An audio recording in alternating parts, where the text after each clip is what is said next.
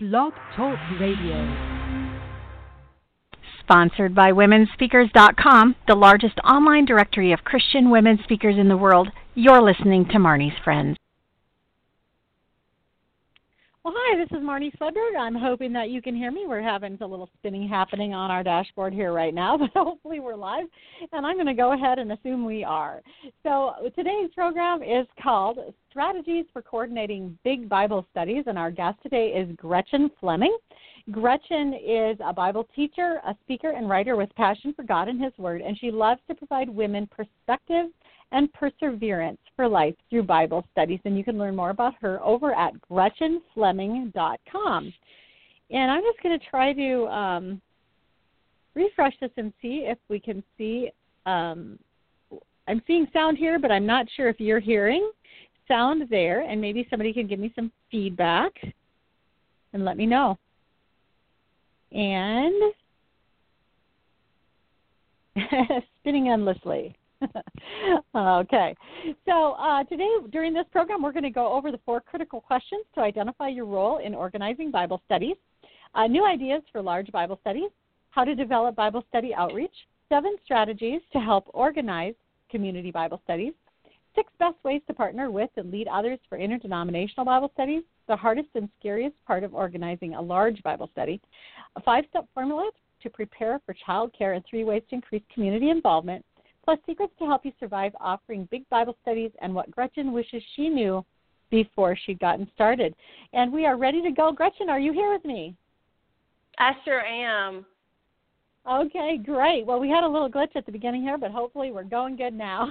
so, um, we are going to talk today about hosting big and coordinating big Bible studies, and there's a there's such a difference between um, you know, I'm having, you know, seven gals over to my house versus, you know, we're going to coordinate now for two, three hundred women or even more than that. Uh, a lot of the churches, a lot of the gals that are involved in Bible Study Expo are, you know, coordinating for a thousand women or more. And today we want to focus on that, on on those bigger, those bigger groups, and how to how to really do it wisely and God works in no matter how many people you have, and so we're not criticizing the small ones at all. It's just a bit different game when you get to the big ones. And you actually have four critical questions for us that help us identify our role in organizing the Bible study. So can you go ahead and just launch us right into that? I sure can. I think one of the first questions to ask yourself is Am I being changed by the word myself? Uh, I think hmm. before you commit to offering Bible studies and especially um, just the stress and strain of offering large um, organized Bible studies that you sort of need to have your passion for the Word uh, and what it's doing in your life to drive you and to encourage you. So I think, you know, asking yourself, am I being changed by the Word is the first one.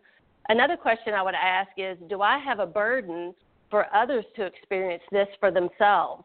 I found that when I was excited about the Word and what God was doing in my life through the Word, that it was a natural transition to uh, those around me in my family, my uh, social circle, and my community to want to see God do that for them as well. So, having that burden for others to experience the life changing aspect of the word is important. Thirdly, I would mm-hmm. say, is there a need for it in my community? Um, at the time that I was doing this, there were lots of individual Bible studies going on in our community. There was uh, one larger Bible study called uh, Bible Study Fellowship, and and then that was it. And so I really saw for what uh, God was laying upon my heart that there was a need for it in my community. And um, fourthly, is God calling me to do something about it? I think that for you to be excited about the Word, for you to have the burden for others, for you to be aware of the need for it in your community, then God will then allow you to feel the burden to do something about it, that you'll feel called to that. And uh, and so that really set my course on transitioning from just offering one Bible study at a time to expanding it into offering multiple Bible studies. Mm, that's so awesome, and I love that progression. I think the the worst thing to do is to think I see a need, therefore I'm going to start a large Bible study, but I never do it myself, or I never really feel very satisfied or fulfilled in doing it myself. You know, and it's just a bad fit. So just to start with the first thing, which is I love it. I gain so much from it. I really want others to experience this as well. It's such a great launch pad for that. You actually are going to share right now some new ideas for large Bible studies, and I want to remind everybody we do the Bible Study Expo every year, and that's over at BibleStudyExpo.com. And over there, you can meet uh, over 100 uh, Christian women's Bible study authors and hear a 15 minute interview with them about the books that they've written for women, why they wrote it, who their target audience is, and all of that. And then, Gretchen, from there, what are some other fresh ideas for large Bible studies? Well, that really sets the tone for what I saw could be so valuable in our community. I had started out with offering just one study at a time, and then as I would have a class finish that, they would want to move on to a different study. But then new people that came in, they wanted to have the chance to take the old study that I had offered. So I began mm-hmm. to see that the more and more women God brought to my Bible studies, I had a greater responsibility to offer more than just the one I was doing because as great as the older studies are, there's new ones, just like you're mentioning, that are coming out every year. So that tension brought about the idea of instead of just offering a large group Bible study, sort of like Bible Study Fellowship or the community right. Bible studies, what if we offered a Bible study program to where multiple different studies were offered. So you could have some of the, you know, older studies like Henry Blackaby's Experiencing God, or uh, some of the older Beth Moore's or Anne Graham Lotz Bible studies. But also you could incorporate newer Bible studies like Priscilla Shirer or, um, you know, some of the newer people. So what I began to do is the first idea was to offer multiple studies at the same time. So it began one summer, and I probably offered about eight different studies. So the second thing, uh, new idea is as we offered multiple studies at the same time for women, we provided fellowship across denominations. I had a real passion to reach outside of my church and into my community. As I had um, become a young mother and had, was a stay-at-home mom, and I began to meet other people at gymnastics and the community pool, and then the kids' schools. I began to see so many rich, um, godly women that were in other churches that I was coming across that I longed to just fellowship with them and to know what they knew. So uh, by offering these larger Bible studies, it provides opportunity for fellowship across denominational lines. Thirdly, um, I was excited about offering large group worship and a devotional time. So the way we organized ours is everyone came in to the sanctuary and we had a worship team, and that was uh, from women in my own church plus from other churches. And so we worshiped together as one large group. Then I would give a devotional, and then we would break up, and then everyone would go to their classes that they had signed up for the next thing was uh, I really thought it was important to rotate older studies with the newer ones to always keep a fresh mix and it and for it to also be balanced. I wanted to offer Bible studies for new believers or even non-believers and then also offer Bible studies for the more mature believers. And so that was the beauty of offering multiple studies by multiple authors at the same time I didn't feel like I was neglecting anyone mm. along their path of their Christian maturity. So whether you were a new Christian or a more mature one, there was always something to offer them. So oh, I loved wow. offering it practically for their lives. Like we offered parenting Bible studies or ones on health, financial ones, marriage. We did books of the Bible, Christian discipleship, just all kinds of Bible studies, and I just I love how there's so many new ones coming out every year, and there's just a plethora to choose from. Yeah, there really is. That this is such great information. I did have a question about, you know, you said that it's, you know, you liked it, it because it crossed the denominations, but yet you hosted it in your own church. How did that go? Well, I think it's important that you have the support of the leadership from your church. Um, I had a close relationship with our pastor's wife. We were on the women's uh, ministry team together, and so she was a supporter of mine as I was offering just one little Bible study at a time. And uh, because of our close relationship and just in ministering to all the women of our church, she knew the need to start expanding. That as more women came, more studies needed to be offered because new women wanted the older studies, but the women that had been there the longest wanted newer studies. So I really had her support, and that was critical. And just being able to have the resources that your own church provides, the leadership, the the um, the accountability, I mean, the authority, all of that is a comfort when you're serving in ministry to be under the headship of the leadership of your own church. Well, how do you develop uh, Bible study outreach then, like to, to reach outside of the church walls, the, just the women that are coming on Sunday? How do you how do you get get that part? I think it starts out just over time that you gradually need to build a community by finding common interest uh, of loving Jesus and His Word with other believers around you. Um, I remember, you know, going to the community pool and I saw a girl with a Bible study open workbook on her um, chair, mm, and yep. she was doing it as her kids swam.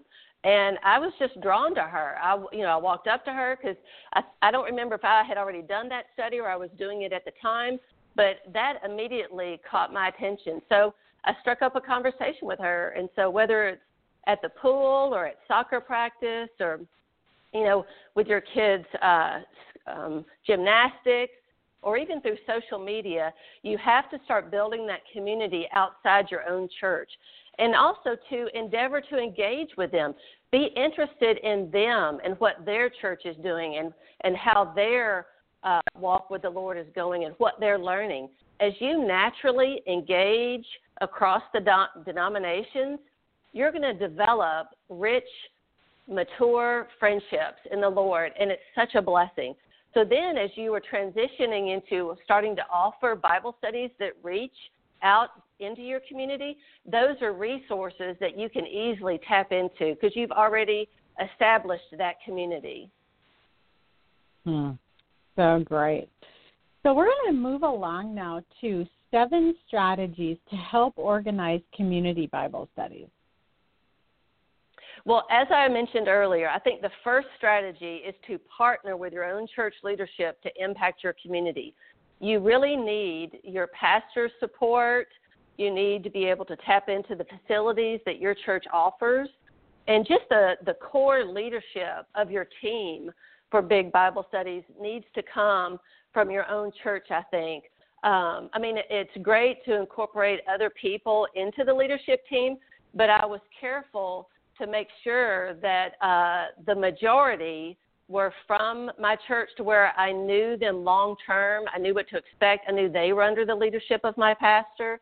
And so that really helped. And as you do that, that is your word of mouth advertising as you partner beginning in, with your own church because all of those people are going to know what you're trying to do and they will come alongside you and support you in that.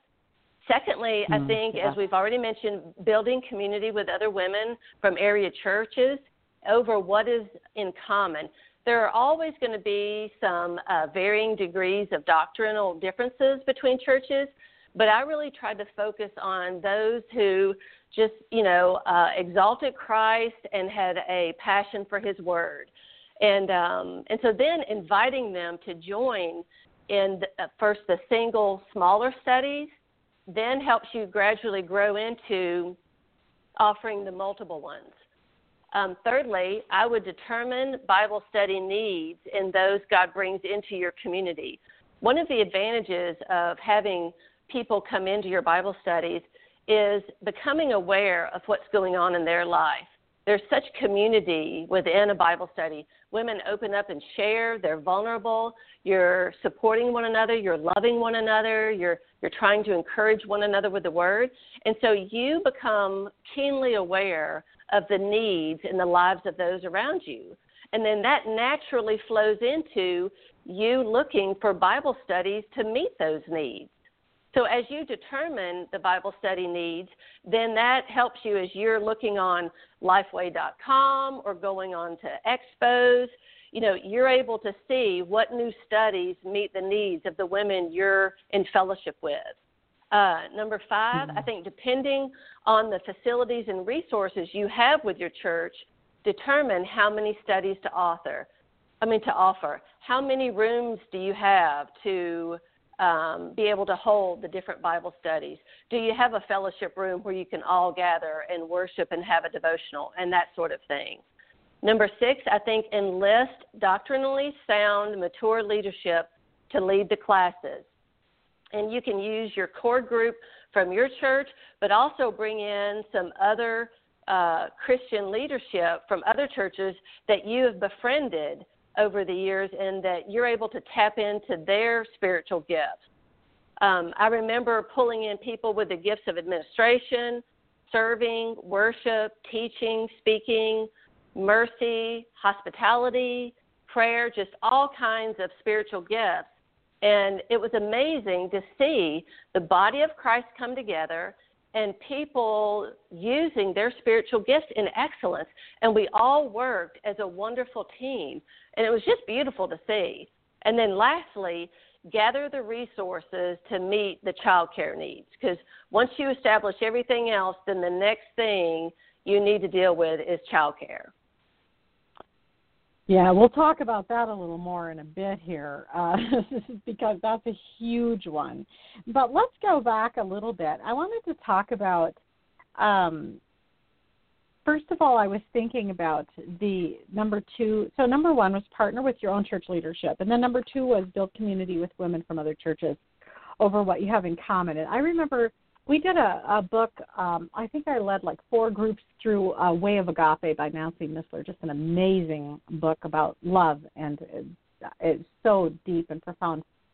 And I took four groups to that, and then some of the other gals from the other churches around town, you know, heard about it and they started it. And I remember one time, um, one of the churches, and it was a different denomination than mine, asked me to come over because they had hit a point in the book where they were really confused and they they just didn't know how to comprehend that particular chapter. I don't remember if it was chapter nine or whatever.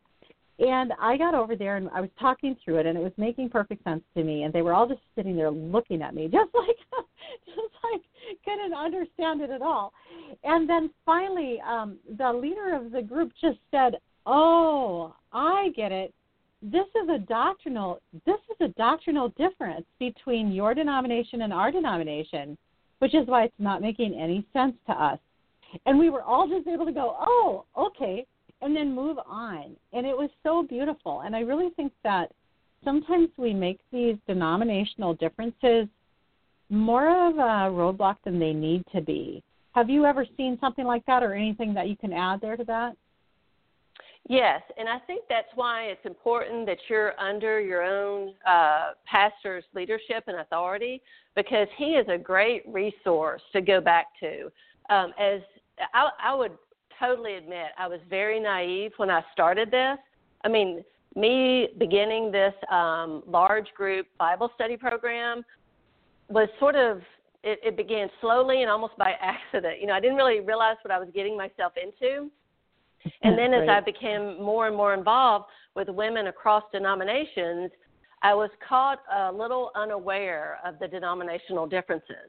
And so uh, what I learned was you know, maintain the most important thing the the inerrancy of the Word of God. You know how it's perfect and true. Uh, who Jesus Christ is. He is the only way of salvation.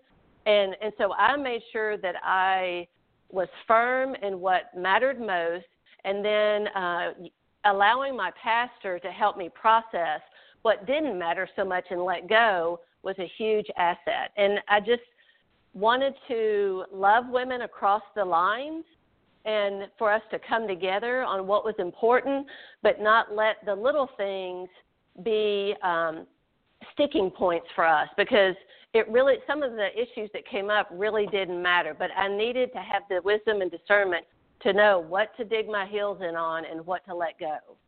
Right. And actually, we want to spend a little more time right now talking about this um, you know, the six ways to partner with and lead others for interdenominational Bible studies. I did a program several years ago that I called the Hotel Management Approach to Interdenomination, Interdenominational Events. And what I basically did is I said, you know, your interdenominational event or Bible study is like a hotel. And if people come to this hotel, they have a couple expectations. They have an expectation probably at a at a Bible study that we're going to be talking about the Bible and that we're going to be assuming that it's true. And you know, so there's some basic things. You know, when someone comes to a hotel, they expect that there's going to be somehow beds in rooms and bathrooms with them, and you know those basic uh, expectations. But then from there on, you really, as the host, as the you know hotel manager, if you would, you really have the opportunity to have a greeter at the door and to treat them beautifully at the counter and to carry their luggage and to you know whatever baggage they brought with them to just deal with that politely and not make a big scene about it. And i mean it's just a really fun way to think about these interdenominational events because the reality is that we all do bring our own you know set of baggage with us if you will but it doesn't have to ruin the experience. It can really bring so much joy to the experience as we discover these things together. Gretchen, you've actually come up with six best ways to partner for interdenominational Bible study. So do you want to take us through those right now? Sure.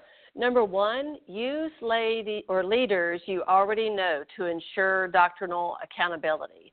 I think that you have to be careful not to use uh, other people to partner with you in this ministry that you're not aware of their history or their beliefs. And so that's why along the years, as you're engaging and building that community, as you begin to, you know, increase the size of what you're offering, you already know some great leadership from other churches that you can pull from and invite in to participate with what you're trying to do. And and so that just gives you some I think some security to where there's nothing that's going to blow up, you know, halfway through a semester because it'll be a huge doctrinal issue and you were caught unaware. Secondly, use women who are mature in their faith and character. It's important not just to be assured of their doctrinal soundness, but also their character and their views on faith. And so, if someone is uh, more new in the faith and they may be um, you know, not as uh, calm and patient or know how to deal with the differences of opinion that may come up in a class, that's why where you can get into some trouble. So I was careful to try to use other women who are mature in their faith and character. Number three, use women who have a passion for God's word and are being changed by it themselves. I think it works best that when you are tapping in to other people that have a passion for God's word, that passion and what God is doing in their life through the sanctification process and the refining of the word on their heart and faith, that is a natural draw to other people. Uh, number four, prepare for and hold leadership training to organize and encourage the team. I really began to see that as you brought in leaders and wanted them to serve, that those leaders needed serving. And so that was my role. Uh, I took it upon myself to love them, to encourage them, to sort of be their cheerleader. And so I would hold regular, I think it was quarterly meetings, to where I would try to help train them, help educate them, and just encourage them in the Word of God and in how God was using them. Number five, I think it's very important to remain aware of all the details in each class. Uh, for most of those semesters I, d- I did this program, I taught a class, but I knew that I had a responsibility as well, not just to know what was going on in my class, but because I was the leader of this uh, community Bible study, I needed to be aware of what was going on in all the other classes. So I would call the other leaders individually, I would check in with them, I would, you know, talk with people that were in the classes. So I was always trying to stay aware of uh, what was going on in all the different rooms in Bible studies. Um, and lastly, keep all of this under the authority of your own church leadership and pastor. Because, you know, I think it's inevitable that as you expand Bible studies and start offering uh, multiple studies with, you know, um, hundreds of women at a time, that you can, you know, come upon issues that you're really in a quandary to know how to deal with.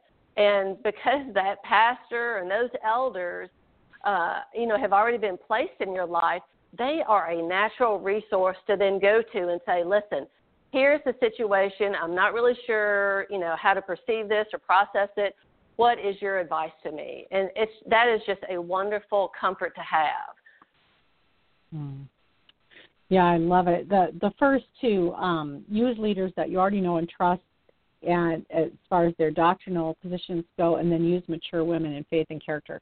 And I think sometimes, you know, when when women want to lead anybody, when a man, when a woman, anybody wants to lead something, and there is someone in charge of the program that doesn't feel like they're ready, sometimes that can cause a person to feel bad or to you know feel overlooked or something like that did you did you ever have a situation like that? And if so, how did you handle it? I did. And one one of the ways that I tried to help train up new leaders is I would have co-leaders.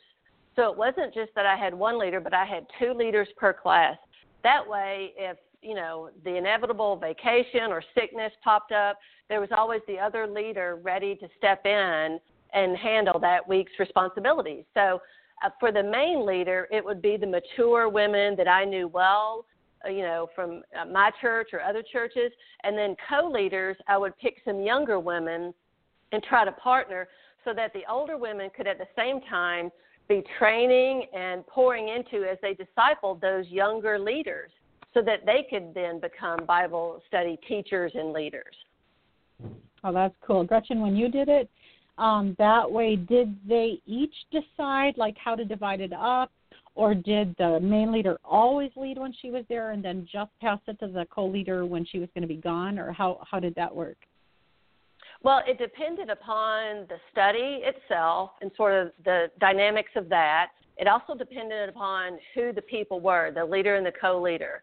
So you know some co-leaders were more ready to lead you know um, equally. Some weren't. So i just sort of had good communication with the leader and um, we came to an understanding on the role of the co-leader. You know, how great of a role they would have, or you know, more of a um, sort of a, just a discipleship type of role. So it really depended, you know, case to case. It's one of the most beautifully um yeah, it's one of the most beautiful ways to handle that that I've ever heard of. I just love it because um, it can really cause, especially a younger Christian can feel, you know, really sad if they don't get to help when they have this passion, this burning passion. You know, I mean, they qualify. Maybe their doctrine's good and they've got the passion and they're growing and they bring in their friends and everything, but then, you know, they're not allowed to step into a leadership position. And this co-leadership idea well, is really a great way to do that. And and I want to clarify when I say young, I don't mean in age because there could be right, a 60 year old that's a more of a younger believer. So, I mean, when yeah, I was doing this program, I was in my early 30s. So it, you know, it just depends upon, you know, the maturity and faith, and and the beauty of bringing in those younger Christians. They have such excitement and enthusiasm. Right. You want that right. in your Bible studies. You want the other women attending to see the fire that Christ has lit in them.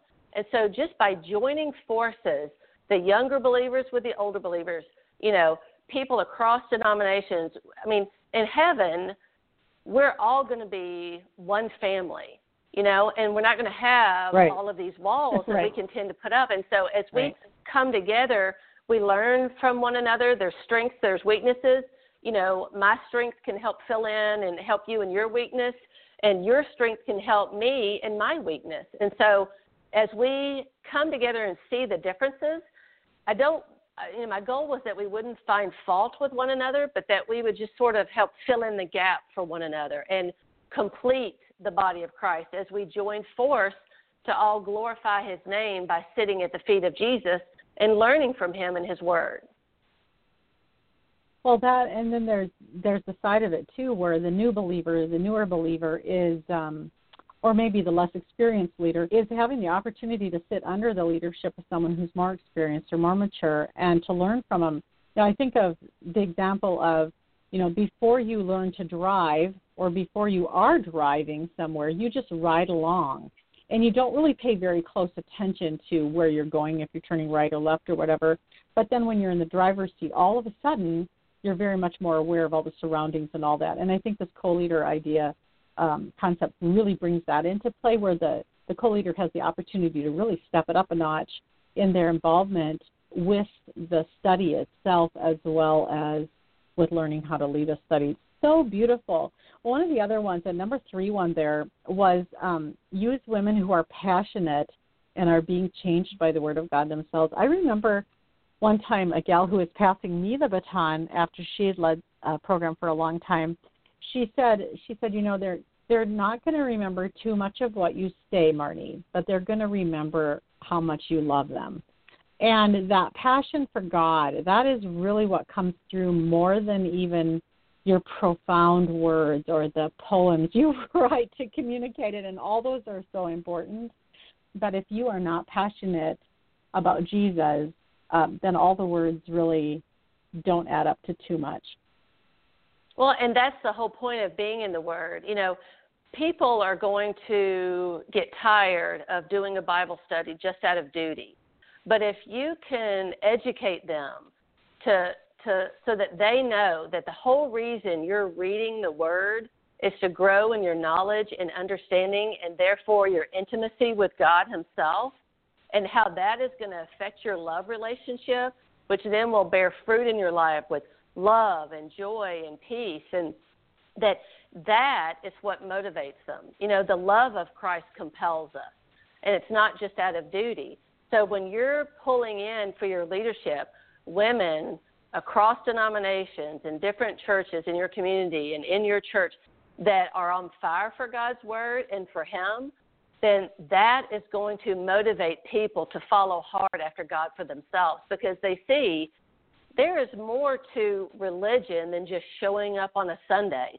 There is a vibrant relationship that is supposed to be happening, and that is an option for me, and I want that. And so that spurs people on to participate and to do what it takes to show up every week and do their homework because the more you commit to it, the more fruit you're going to receive from it. Hmm. Absolutely. No, I just love it. So you actually you actually have a hardest and scariest part of organizing a large Bible study. What is that? child care. it's it's child care. It is. Yeah, and you, know, you actually have a five step formula for that because it is. It's really intimidating. It is. I mean, when when you're a woman trying to do uh, Bible studies and women's ministry, you know the the very other side of that coin of ministry is going to be dealing with what, the needs they have, and they're going to have childcare needs. And so, you know, like my passion, God called me to be a Bible teacher, but yet what I had to learn quickly was in order to walk out my calling and fulfill that, I had to get good at coming up with childcare. And it's not hmm. something that I wanted to do, but I had to do it. I mean, it's just it's part of the ministry. And so it can be so intimidating, it can be overwhelming, it can be frustrating. And I tell you, as I wrote in my Bible during those years I was doing this program, you know, the hardest days usually dealt with childcare issues. So, mm. um, but this this is these are some things that I learned. The five steps. Number one, pray. You've got to pray and pray and pray. And you know, it reminds me of Hezekiah, King Hezekiah, when he received a letter from uh, the Syrians threatening him and his kingdom that they were just going to annihilate him. And so he took that letter, he went into the temple of the Lord, and he laid that letter before the Lord. And that's what you've got to do with childcare. There were so many times I was on my knees with you know desperate for child care workers or funds or whatever it might be and i just had to lay that need before the lord saying lord you know you have signed up all of these women to take these bible studies but yet i don't have the resources for child care to take care of these women that are bringing their children this is not my problem lord this is yours this is right. you have covenanted right. with me you have called me to this and this is part of it and so I just would keep going back to the Lord and praying, like, this is your issue. You have got to, you know, come to our rescue and provide. And Marnie, he did. It may sometimes be at the very mm-hmm. last hour, but buddy, he did. And and I want to say that you've got to be willing to do what's outside the norm and and and call in some favors. That's for sure. Um, so number one is pray. Number two, determine the number and ages of the children. So as the women signed up, they signed up their children. So I knew exactly how many children I had to take care of and their ages. That way, it allowed me to break them up into classes. Number three, I enlisted the community involvement to partner with for resources like personnel and curriculum. And and honestly, Marnie, it started first and foremost with my own family. Back at that time, I had my husband. He had a class. I asked my dad, who was retired, my mom, who was retired, my mother in law was in there, and my sister in law was in there. So if you don't wow. think I didn't call in some favors and beg and plead, you know, I did whatever it took to get those rooms staffed. But other than you know, even your own person, you know, personal family and friends, um, I looked at Child Evangelism Fellowship. I don't know if everyone has heard of this organization, but here in Tallahassee, it's CEF, and they have um, summer Bible studies for children, and they also have the Good News Club, which will go into schools and provide an hour of um, children's ministry, doing Bible lessons and crafts and things. So I called this organization to see during the summer times when we offered this program and we had school age children coming if they would help me with large group instruction, and they did. I also mm. encourage people, you know, use Awana curriculum or whatever curriculum your church may use on a Wednesday night with children. But, you know, I thought it was important not just to have free time and play time for these kids, but to have a structured, you know, Bible study time so that they would, you know, be learning as much as their moms were. So I used CEF, I used Awana curriculum, uh, even Vacation mm-hmm. Bible School curriculum, oh, previous ones from years past, is a great resource. I also tapped into the homeschooled high schoolers in our area that needed community service hours. They were a great resource for personnel. I called um, the, we have Florida State University here in Tallahassee as well as FAMU and TCC. And so I would call education departments to see if there were any college kids that wanted to teach I would call navigator groups or Young Life or Campus Crusade for Christ on college campuses and even sororities, anybody that I could bring in. And of course, I interviewed them first. I didn't just let strangers come in, but I made sure that these were believers and that they understood the curriculum they were to teach. And so that was one of the ways that I enlisted community involvement to uh, get the personnel and the curriculum for this. Number four, hmm. I enlisted our own church body support. I went after the retired teachers, the empty nesters. Um, and if somebody couldn't commit to helping with childcare for a whole semester, I let them do it on a rotating basis. I said, if you'll do it for one month, I'll get someone else to do it another month. Or if you can do it mm-hmm. one uh, Wednesday a month, I'll have someone else come do the three other Wednesdays. So I just, you know, nothing was too little or too big. You know, you just you have to do what you have to do. And then my main goal in uh, organizing the child care was to protect the young moms. I did not want any young mothers doing child care. Um, they were the ones that had the kids all the time anyway. They were the ones, you know, that had a more difficult time uh, getting into Bible study. So I just felt it was so important to tap into those of us in our community that you know we don't have uh, kids living at home anymore or you know we've retired or whatever you know let's pull our resources and let's as older women give back to the younger women to help encourage them. Uh, because it's easier for us to you know get away for bible study because we don't have kids and we can do that at any time. And then lastly mm. i thought it important to balance the free play with the structured teaching time and craft time to where it wasn't just putting a breathing, living body in a room full of three year olds for two hours.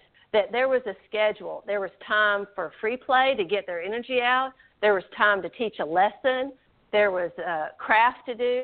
So it always kept the the kids active and busy and changing what was happening. That way, it helps the time go by faster, not only for the kids but the child care worker. And oh, I just praised and thanked these child care people. You know, I, I would try to rotate them that if somebody helped me one semester, I didn't call upon them again the next semester. Um, but I remember, you know, one of my uh, best assets was actually my own mother. She was retired teacher at the time, and she was such a support to me because not only did she help me every semester, she helped organize it the bigger it got, and she was so willing to just stay back there with the kids you know, week after week, semester after semester. Mm. And that was her service to not only me, but all those other women and people in the community. And she still sees people out today as she's at the grocery store that, you know, they remember her for keeping her their children so that they could go to Bible study. So if you can have some wonderful mm-hmm. people in your life like you know my mom or or others that uh, you know chil- they love children and and that's their passion then partner with them because they can be such an asset to you. Oh wow. Well that's really a lot of great information here. And it does it does you know cause me at least to think a little bit more out of the box than I had in the past. You know, calling a, a university's education department, or you know, these are some really great ideas that maybe don't just come to the surface of your thoughts when you're working on it. So, like, what was what was a large number of what was a number of volunteers that you had like for a semester? Do you remember, you know, how many you had you had working with you? I don't know that I remember how many workers I had, but I remember more the amount of children and women. And I I remember you know, you begin to think outside the box when you get desperate. And the first semester yeah. we did this. We offered it over the summer, and um, and so we put a sign up at the in front of the church. And I remember saying to the pastor's wife, "You know, when we put this sign up, that we've got to do this. Like we can't change our minds." And she's like, "I know, Gretchen. We're going to have to commit." and so we we put this sign up, Marnie, and I would weekly check the sign up list and it began to grow and grow and I just began to get petrified over what we had committed ourselves to because that first summer we had 200 mm-hmm. women sign up and 250 children. So oh. we used that whole campus of my church. I mean, there were kids st- and women stuck in all the rooms of our church. Just and and it was exciting. It was terrifying at times but you know you quickly have to look beyond you know the norms on you know staffing right, right. not just the leadership for the women but for the children as well for sure for sure well you actually have some secrets to share with us about how to survive it so it kind of sounds you know really you know so terrible but anybody who's ever done anything that is a stretch for you you know what we're talking about here it's not terrible it's just when you're doing something you haven't done before. I mean, I remember when I started girls club in my home, and I'd have, you know, 12, 12 to 15, uh, 11 year olds, you know, in my kitchen making meals that had to go out and be edible that night for the people, the families in need that we were cooking for. And after they would go, I remember just being exhausted, like like with a headache and exhausted. And finally, you know, after a season, I, I got past that intensity of it for myself. I got used to it. So it's not that right. starting something new is terrible, but it is new, and that generates feelings of anxiety and insecurity, and you know, just uh, so. So, what are some secrets to help you survive starting a new big Bible study? Well, I would say number one, ferociously guard your own quiet time with the Lord. That if you begin to let the the driving needs of what God has called you to do crowd out your own time with Him, you're going to get into trouble quickly.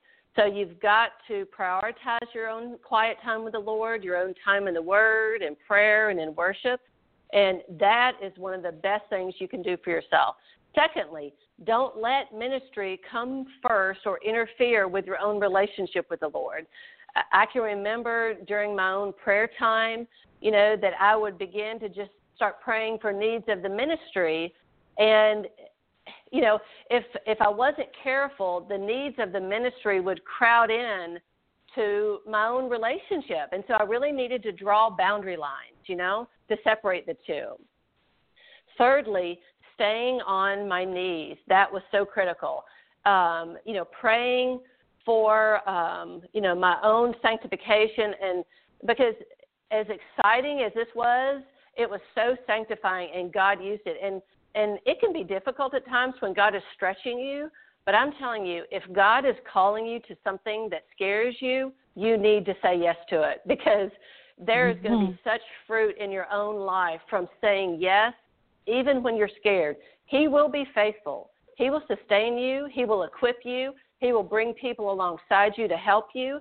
But you need to mm-hmm. say yes and move forward. But by guarding your quiet time, uh, drawing the boundary lines, and staying on your knees, that's going to help you. Number four, have a core group for spiritual and emotional support. You know, I had a handful of friends and family that, you know, if I got overwhelmed, I could call them and they knew how to encourage me and pray for me and support me. And that was a huge difference. And then lastly, we have to be willing to pay the price for entering the spiritual battleground. And although I will say this was one of the most challenging seasons of my life, it was one of the very best seasons of my life because as much as it stretched me, Marnie, it grew me that much more. And there is, you cannot get away that as God stretches you, He grows you in your faith and your understanding and your love for others. So as you're dealing with different people with different gifts from different churches or and just on a regular basis you grow in your love for them. You grow in your love for the lord as you see god use them to reach other people that you yourself don't have the capacity to reach. It's just it's a team effort. It's a kingdom effort. And it just so thrills your heart to see what god can do as we follow Him and let Him lead us, even sometimes when it's scary and overwhelming. You know, I think as you're talking about um, stretching our faith, and that's what you know when I look when I look back at the things that God's called me to do that were so big, so scary, so you know, like I, I'm I'm listening to you here. You know, so your heart was to lead this large women's Bible study um, thing. And along with it came this humongous responsibility of childcare. you know, yes. and I think uh-huh. about, you know, I've been, I've interviewed so many authors and their heart is to write a book and, and to get it out there. And along with it comes this surprisingly huge responsibility of marketing that book. You know, and there's it, it seems like there's a lot of times this um, you know, behind the scenes faith stretching component to what God calls us to do that just is like, well, I, you know, I'm not sure I want to do it if that comes with it. I didn't realize, you know, that that was right. part of it. Did you ever have that sensation where it's like, hey, you know, I, I think it was Jeremiah that says, you lied to me. You didn't tell me the truth about this, you know, to God. Right. You know, he's just so like, I didn't really sign up for this. Did you ever did you ever find yourself but, there? But you know, who in the Bible did know what they were getting themselves into? I know, right? I mean, true. nobody knew what That's they were so getting true. themselves into. So so this is the way it is. And I'm telling you, you know, God knows there's a certain amount of ignorance is bliss, and that works in our favor. he doesn't call us to look two two days ahead. It's just today you know, follow me mm-hmm. step by step. It's like, you know, as he educated the Israelites with the manna in the desert. You know, I've got just enough grace for you today. Don't be worrying about tomorrow and the grace you're going to need for that. Let's look at today. And Marnie, as I as God stretched me during that time, and I would write in my Bible, you know, some of the high points Yeah. and some of the low points as I prayed out and cried out to God to help me, you know, fulfill what He had called me to do. Then years later, as we you know, came upon hard times as a family, don't you know that that meant something to me? As I looked in my Bible and I remembered back what God had done. And that Right. strengthened me all those years later. And so there is a purpose when God calls us to thrilling things and hard things and and we don't need to just say no and pull back because it gets difficult, but we need to be strong and firm and persevere because that's what God calls us to as believers. And and we need to remember this is a spiritual battle. You know, this is not a walk in the park, but there is such at so much at stake, not only for our own reward in heaven one day, but for advancing the gospel of Jesus Christ and to grow his kingdom. So it is a privilege to suffer for his name and to and to be mm-hmm. thrilled with the the benefits of his name. And so I just can't encourage people enough. If God is calling you to this, then step out in faith. I did not know what I was doing when I did this, but little by little, one day at a time, as he brought people alongside me, you know, he equipped me to handle his calling. Amen. Yeah, I I still think back to so many times where I've been in so far over my head. And you know, and I really God loves to have us there. He really does. It's a place of pure dependence. Either we can be mad or we can be dependent. One of the two in those that situation. And you look back at those times, like you were saying, and they were some of the most faith building times in your life Yes. and they got you know they the faith that you learned in those situations because God came through for you is just so powerful later on when you have a big need and you're like yeah but you know you did this before and you did this before and you did that before and so therefore I trust you to now take care of me in this even bigger than I've ever seen before situation you know or something Exactly. completely new yeah, and he is so faithful. You know, I've said through the years, you know, there's just nobody in the Bible I can't relate to uh, at some point in my life or another. You know, there, whether it's you know you're being delayed or things aren't working out, or you know, the, like I think about Paul in, in the New Testament. You know, we are crushed. uh, No, we are um, oppressed but not crushed. You know, we are um, confused but not not in despair. You know, all those things that he says there, and it's like we all go through this when we're in ministry, and it's okay. Yes. I want to go back to the, you know the first three of your um, secrets there.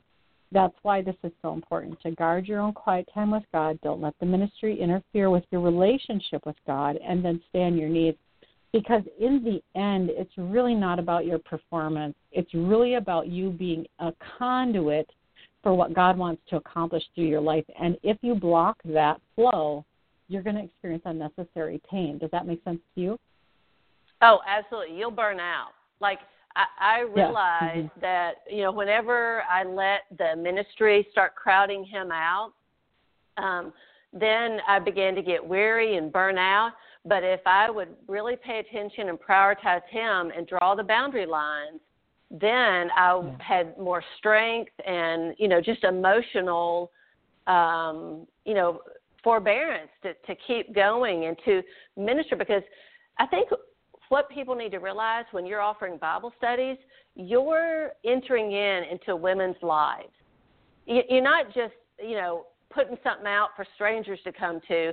So as you get to know women in your community who just need a listening ear or someone to pray with them, you know, you're going to start learning about problems and struggles of those around you. And at first, it was a struggle for me because I'm the kind of person that if you tell me about your problem, I take it on. And what I began to see was I was taking on mm-hmm. all of these problems onto myself. And I really had to learn how, sort of like to be a man and compartmentalize and just, Yeah, you know, right. leave that area, you know, in a separate place and then have my relationship with the Lord and not, I mean, as I interceded on their behalf, I couldn't carry their burdens for them, you know, that, that I could support them and, and direct them to the word. And, and that's why it is so important in every generation and in this day and time to offer people the chance to study God's word because just the warfare against us, the, the political correctness out there, the the demonizing of Christians and what we believe in, it is so important that we stand firm in what God's word says and what it doesn't say. So you've got to offer these people who are hurting, who need it, and also people who are in great places in their life. You know, there's all kinds of people out there that are going to come to these studies. Some are in, you know, easy places. You know, life is going well. Some are in hard places. But we can all come together and love and join together and just exalt Christ and enjoy the benefits of learning from His Word and how what we're going through today is really the same things that the you know people back in the Word went through. Hmm, for sure. Well, Gretchen, we're nearly at the end of our program today, and this has been such great stuff. When you look back over over doing these big Bible studies, what is there some is there something that you wish you'd known before you started? I think I wish I'd known the wonderful, loving community uh, around me willing to partner and serve. When I first started, I didn't realize the resources that were around me, and uh, people were just wonderful to get involved and to step in and use their gifts for the benefit of offering these women, you know, meaty studies of the Word. And so I just loved being with those people and felt so humbled that they would partner with me. And then, secondly, mm-hmm. I wish I had known before I started some of the doctrinal differences that you know caught me off guard a little bit. And so I think that just helps as you talk with your pastor. He can probably give you some insight on what to expect as you start opening up to people in your community. And then, thirdly, how God was going to use it to sanctify me and teach me so much about my own faith mm-hmm. and just in mm-hmm. ministry yeah. in general. God used it in a great way in my life, and I'm so grateful that I had that opportunity. Oh, love it, love it. Well, you guys can learn more about Gretchen over at womenspeakers.com. Her name is Gretchen, G R E T C H E N Fleming, L F L E M I N G, or at her website by the same name, GretchenFleming.com. Gretchen, if somebody goes over to your website, what are they going to find over there? Well, they're going to find first my blog. I've been blogging through the chronological Bible this year, and because I'm a Bible teacher, my blogs are more Bible lessons. So I love to write and they're also going to find my speaking page. I love to, to speak. I just finished a retreat in uh, Destin, Florida on In Search of Joy and had a wonderful response. So I would love to just, you know, have people check out my speaking page and or go on to womenspeakers.com and find me there. I'd love to come speak because I have a passion for God and His Word, and I've been studying the Bible for about 25 years now, and I want to help uh, edify the body of Christ as I glorify His name. Hmm. And I think you have some Bible study stuff over there too, right? I do. I have a Bible study that I've written. I've written probably about 12 to 14 studies in all, but one is on there called Fighting for Faith Persevering Through Breaking Points. There are seven videos and teaching outlines and homework questions for each video. And so it's a great study that I taught just this past semester, and I wrote it about a year ago just as we were coming through a difficult time of a struggle we had as a family for seven for several years. And so I would encourage all to check that out. Wow, well that's fantastic. And again, the website name is GretchenFleming.com. GretchenFleming.com. And this is Marnie Swedberg. You've been joining us at Marnie's Friends today for our program. Gretchen, thank you so much for being here. Thank you, Marnie. I'm so privileged. Oh, and thank you all for being here. You can't have a show without listeners, and we appreciate all of you come live to the program as well as those of you who listen to the archives or to the syndicated show around the web.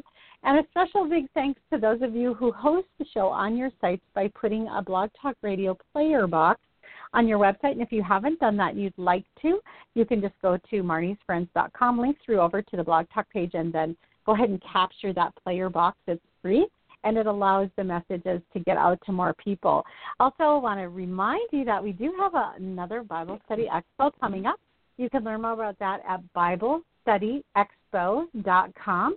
If you know of a great newly released women's Bible study book that we should be considering, be sure to submit that along with the uh, website address and the contact information of the author.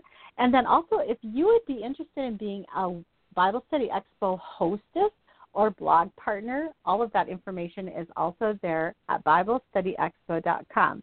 Well, once again, this is Marnie Swedberg. Thanks for joining us today at Marnie's Friends, and I hope to see you next time. Thank you. Have a great day. Bye bye.